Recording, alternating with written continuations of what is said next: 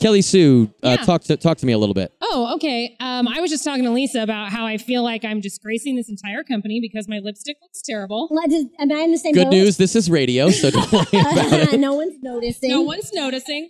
So that's kind of what I have going on today. Hmm. Um, Uh, guys, just so you know, listening at home, her lipstick looks fine. Uh, no, no joke. I don't know if this makes me hotter or less hot. I used to be a makeup artist. oh, No, also. like for real, like a special effects Also. makeup Oh, artist. cool. So I'm better at like Oh. zombie makeup than lipstick, but like I know how to do. Li- I know so my you way around on understand. so lipstick. do I look more like a person or a zombie right now? Person for like I didn't think zombie at all, like zero percent. But Oh, now that you said it, percentage You guys, zombie. you know, it's the little things that make life worth living. exactly. That's yeah. You're hired. You're rehired Well, Lisa fired me just a second ago, Yeah. but I'm rehired again. so because of the lipstick. yeah, You got to bring your A game, Kelly Sue. what I try to do. Yeah. Thank yeah, goodness. you're back it's good. in. You're in. I'm You're in. in. How get- do I sound? You sound good? great. awesome. The sound is going right over that lipstick into my ears, or into the microphone. It's perfect. Creating a beautiful hypnotic effect. Lisa, let's hear yours because your lipstick looks great too. Your lipstick does look. It looks good every time. See, and this is why no one listens to women because we sit around and talk about lipstick know, the whole time. are. Help. Oh, if the much microphone better. I was that. on. Much y'all know better. I, I find that when you turn things you're happy You're bringing on, us all down. they tend to work a little better. That wasn't you. That was whoever used it last. Put it on. Put it down. yeah. Let's see. Okay, Get on. I think can we're be good. an interesting, thoughtful feminist and still worry about how my lipstick looks. Of course you can. I'm a fully formed person. You are. you are. We believe that. I love this because this is very different than what our podcast is normally about. Welcome to us, my friends. Sorry. Yes. so, so all our listeners of the Launchpad podcast, we are still here at the Mad Meltdown event uh, at uh, a shop called Quest in the Arts District, and we are talking with the wonderful ladies of Hex Comics. Uh, Yes. I have Lynly, I have Kelly Sue, and I have Lisa. Let's just go down the line. Um, you can say your full names, and you can say what you guys do for Hex Comics, and uh, then one or more of you can just give us a, a, a rundown of what Hex Comics is and what you guys are about. All right, we can do that. I, I think so. Uh, my name is Lynly Forrest. I am the editor and the producer of Hex 11, which is our premier title. I am also the CEO of Hex Comics, which is the publishing company that the three of us aptly run. She actually patted herself on the back when she said that. I did. It's Um, a lot of work. It deserves attention. it does deserve attention. I'm looking at you while I'm talking right now. I am Kelly Sue Milano. I'm the writer of Hex 11, and uh, I am also, I guess, The VP of development. the. VP of development for Hex Comics. Okay. That's what I do.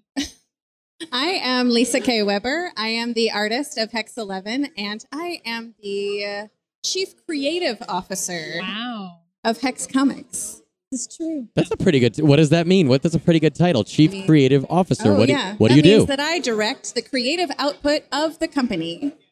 wow. Big job. She defines and approves our aesthetic Yeah. Yes. projects we take on as we take on, you know, new scripts. She is in charge of finding artists for to ex- who will best express those new concepts and ideas, and then she oversees the output of those artists to make sure that it's meeting our um, quality standards. Yep. Yep. Tell us a little bit about the quality standards. What what what kind of books do you guys like to produce? What have you done so far? What would you like to do? Well, so we started this uh, company in 2014. Lisa and I have been friends for a, for a very long time. Uh, we both, through a series of just randomness, ended up together in LA. We had met in New York um, some years ago and had been friends. And then we all ended up here in LA. And uh, at the beginning of 2014, we were talking about Lisa's uh, been a professional illustrator since she got out of art school, like 700 years ago or whenever. And um, These women are not 700 years old. and I'm not just saying that because their makeup looks good. They're not 700. yeah, really. Uh, I don't dye my hair. This is natural. Um, so, but Lisa and I, uh, we're sitting at the beginning of like January 2014 at El Compadre. Word up, that place, drinking uh, margaritas that were on fire. And You should note it was the El Compadre on Sunset Street. yes, the Yes. rock and roll El Compadre, and we frequented there often. So we were talking about Lisa's frustrations with being a freelance illustrator in that you there's only you're your own bottleneck. There's only so much work you can take on because there's only so much literal work you can create because it's just your hand and your hand can only do so much stuff in a day. And so I was we were talking about ways to get around that and it's a catch 22 man. It's a difficult situation for artists trying to make a life and wanting to make more than, you know, $30,000 a year or something. and so I asked her if you could do anything if you had all the money, what would you do? And she said, Oh, I want to make comic books. And I was like, Whoa, what really? Why? Do people read those? I was completely out of the loop, completely out of the loop on the comic scene. Um, but she was like, Oh, no, no, they totally do. And it's awesome. And I was like, oh, Okay. Because to me, comics were still just superhero stories Sure. that I and I just didn't ever relate to that. I love storytelling. I love visual storytelling. I have a background. I'm an actor, you know, and I'm also a singer, and I love a lyric, and I, I, you know, I love the emotional impact that uh, that type of creativity has, and so I'm into it. I just, I just didn't know it was as diverse it is as it has become over these, you know, the the recent future, I guess. And so uh, I said, Well, do you have an idea? Are you talking about you want to go to work for somebody? She's like, No, no, I've got this idea I've been working on for like 10 years. And it was what is now Hex 11. So I said, Well, let's put some structure around it. I mean, and see what we get. Lisa's an, uh, we call her the consummate professional because she is hardcore. She knows how to get work done. She, She looks understands- hardcore, just Yeah. so you guys know. We'll put pictures up on our social media, but she's hardcore. So yeah, she is so hardcore. Um, and so I trusted that if she, you know, if she wanted to get to work on something, that it would, you know, she would be a good partner in that. Um, my forte is I, I come from an arts background, but I spent most of my like proper career in IT and in business. So I was like, eh, we can do this if you want to do this. So we went to work on it, and after about a month of kind of taking in what she had already created, we realized we needed a writer. And so um, my husband, who works, um, who is the IT director for a large ad agency, um, was like, I know the perfect person. She just quit her job here to go take these UCLA writing classes for 30 minute TV shows. Her name's Kelly Sue Milano. It was me yeah. The whole time? the time? whole time. The whole time. It was Kelly Sue. And so we were like, well, okay. So we set up this meeting with Kelly Sue. And uh, it was like from the get go, just straight up kismet. It was weird. Kelly Sue and Lisa clicked. They knew all the same stuff. They liked all the same stuff. They knew all the same jokes because there are a whole bunch of nerds. and it was magical. And I like that was you're not a nerd. It- Like, like these nerds I work I with. know, right? At the comic in book here. we, we, we lured her in It's true. so she's expertly. now she's, a now total nerd now. Number one. I'm a Whovian. Yeah, oh we man, I'm such a make her a hardcore Whovian. Whovian. Oh man. Yeah. Yeah, no, this was not my world, but I mean, again, I'm a, I'm a, I'm a shapeshifter. I'm glad to be wherever. I just want to have a good time, and I want people to be able to like make their dreams come true. And if I can facilitate that, that makes my dreams come true. So, uh, and again, I mean, I love Lisa and I've been friends forever, and it's like for her to find a way to express her genius in an authentic and powerful way. I was like, I, yeah, I'm all in on that. And then once I met Kelly Sue, I was like, no, this is these we deserve we deserve these women deserve an outlet. And uh, I like a good challenge, and I'm a crazy problem solver. So I'm like, let's fucking get to work. So we did, and uh, Kelly came on board in like April. We had issue one done by September. I incorporated the business in August. We had already had a table at Comikaze, which was you know LA Comic Con now, and all the millions of other things they call it for some random reason.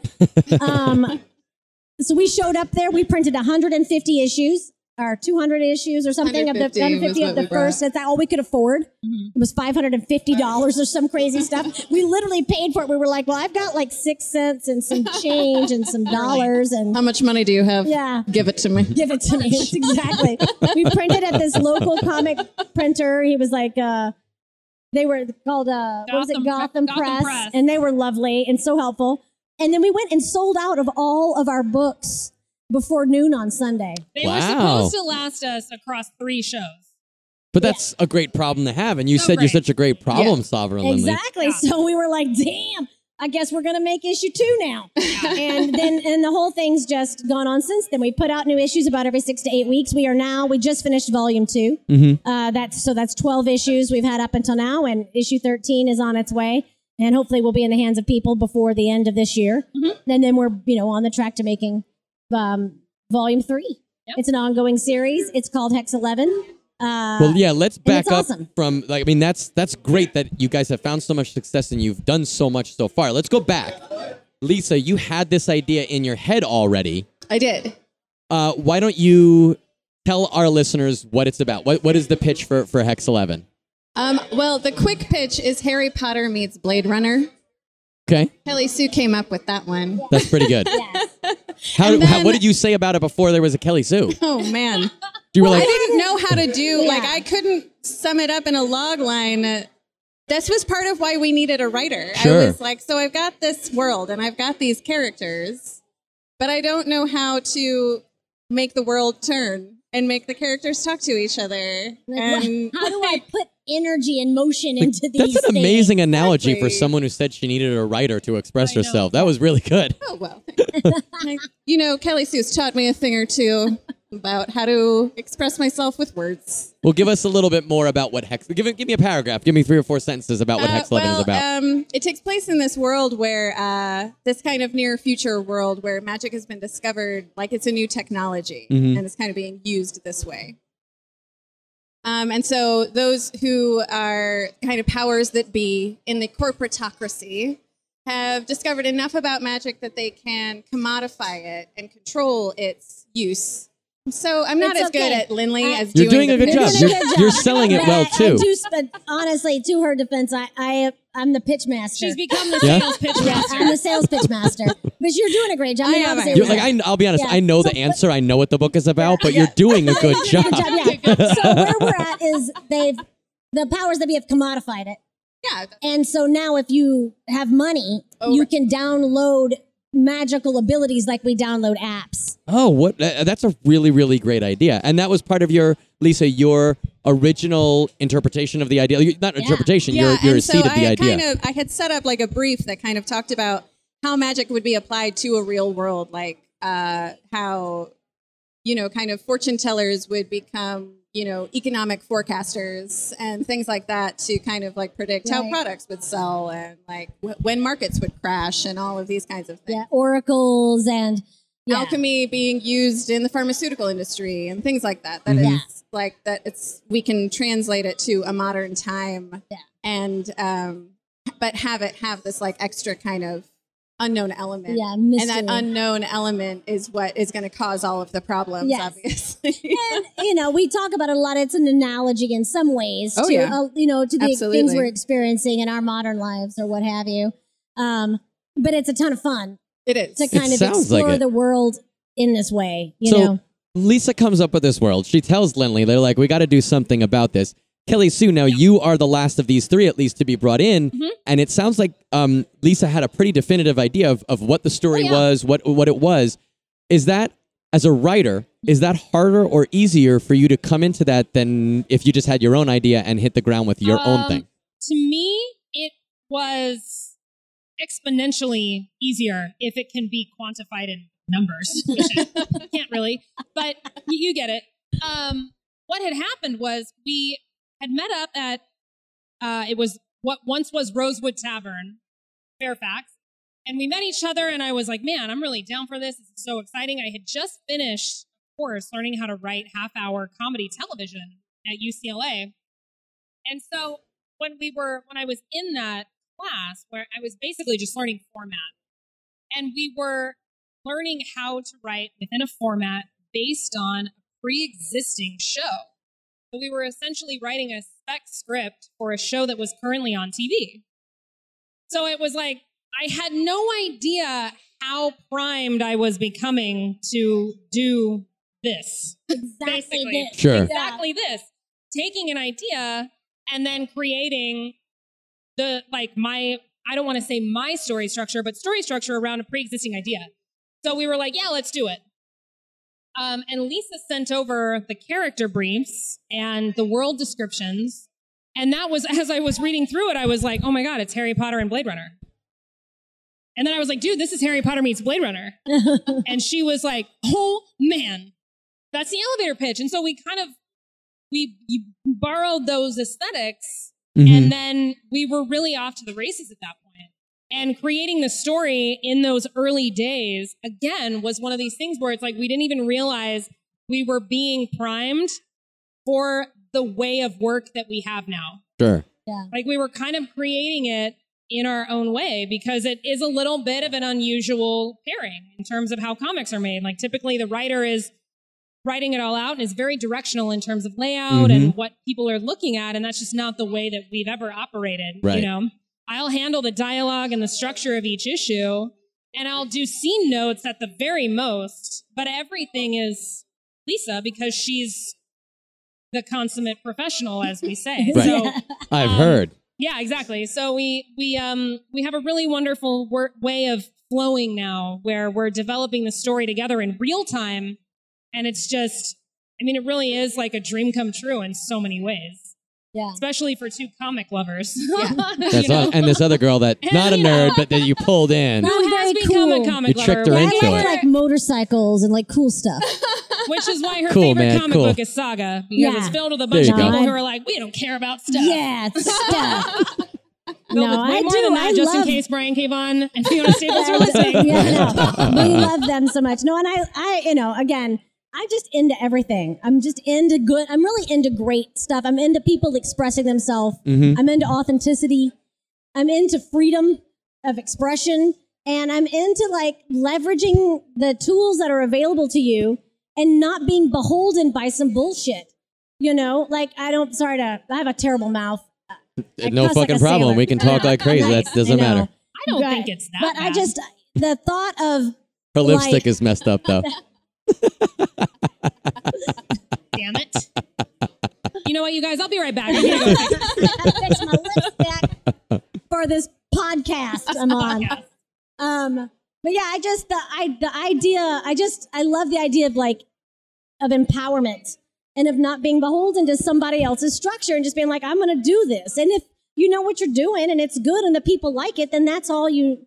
That's all you need. I hear that. you know and I, I like that we're doing it for ourselves. I like that the three of us have found we've built this incredible community. Yeah. we found this community. I didn't n- know necessarily when we set out to do this that that's what would actually be the the true outcome of it. But that's what we've gotten is just like the fans who've now become our friends and this and this same thing with this and what people were talking about with meltdown comics and hmm like it's it's just it's about finding your people you know and finding commonality and and finding people who are drawn to the fact that you found a voice that they relate to. Right, right. it's just profound. I think it's our whole purpose as humans honestly. And uh that's why i was so i was i'm, I'm in. I mean i'm in on all of it. I also had a whole cabaret career and i feel the same way about singing and about you know anybody deserves the opportunity to express themselves in an honest way and i'm you know i'm just glad to be here honestly Well, when we're all very lucky to be here at this Yeah. event, I mean, this is a great thing to do Yeah, at a comic book store. We're all very lucky. The sad thing is, it's kind of like speed dating, so I only have like a certain amount of time with everybody. Of course.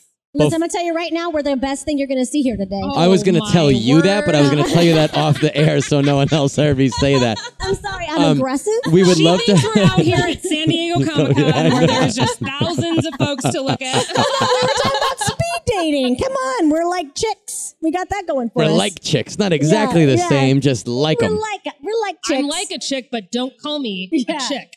That's right. I would never. Just kidding, it's fine. Yeah, I don't really mind what you call me. Just be ready for a fight.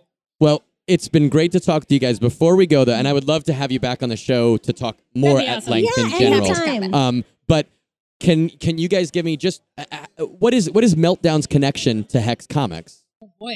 Honestly, we I, I, I- we don't like Hex Comics specifically doesn't have a direct connection about Down except through our friends like Mhm. Ryland Sure. Yeah. uh, and, and Steve. I also think that our Carla uh, Yeah. at a show. I also All think right. that our that you know after listening to the panel and after you know getting to know Ryland has moderated a panel that he invited us to be on and talking to him about it. I really feel that our mission statement and kind of the heart of our company is very in line with what Meltdown um, was always about. hmm which was about creating community and champion championing creators and aspiring creators. Yeah, So definitely. um, if there was anything we wanted to take from the legacy of Meltdown, I think it would probably be that. yeah. Excellent. Well, Excellent. and that, and as you had said in the beginning, what are we, what are we trying to do, and what are we interested in?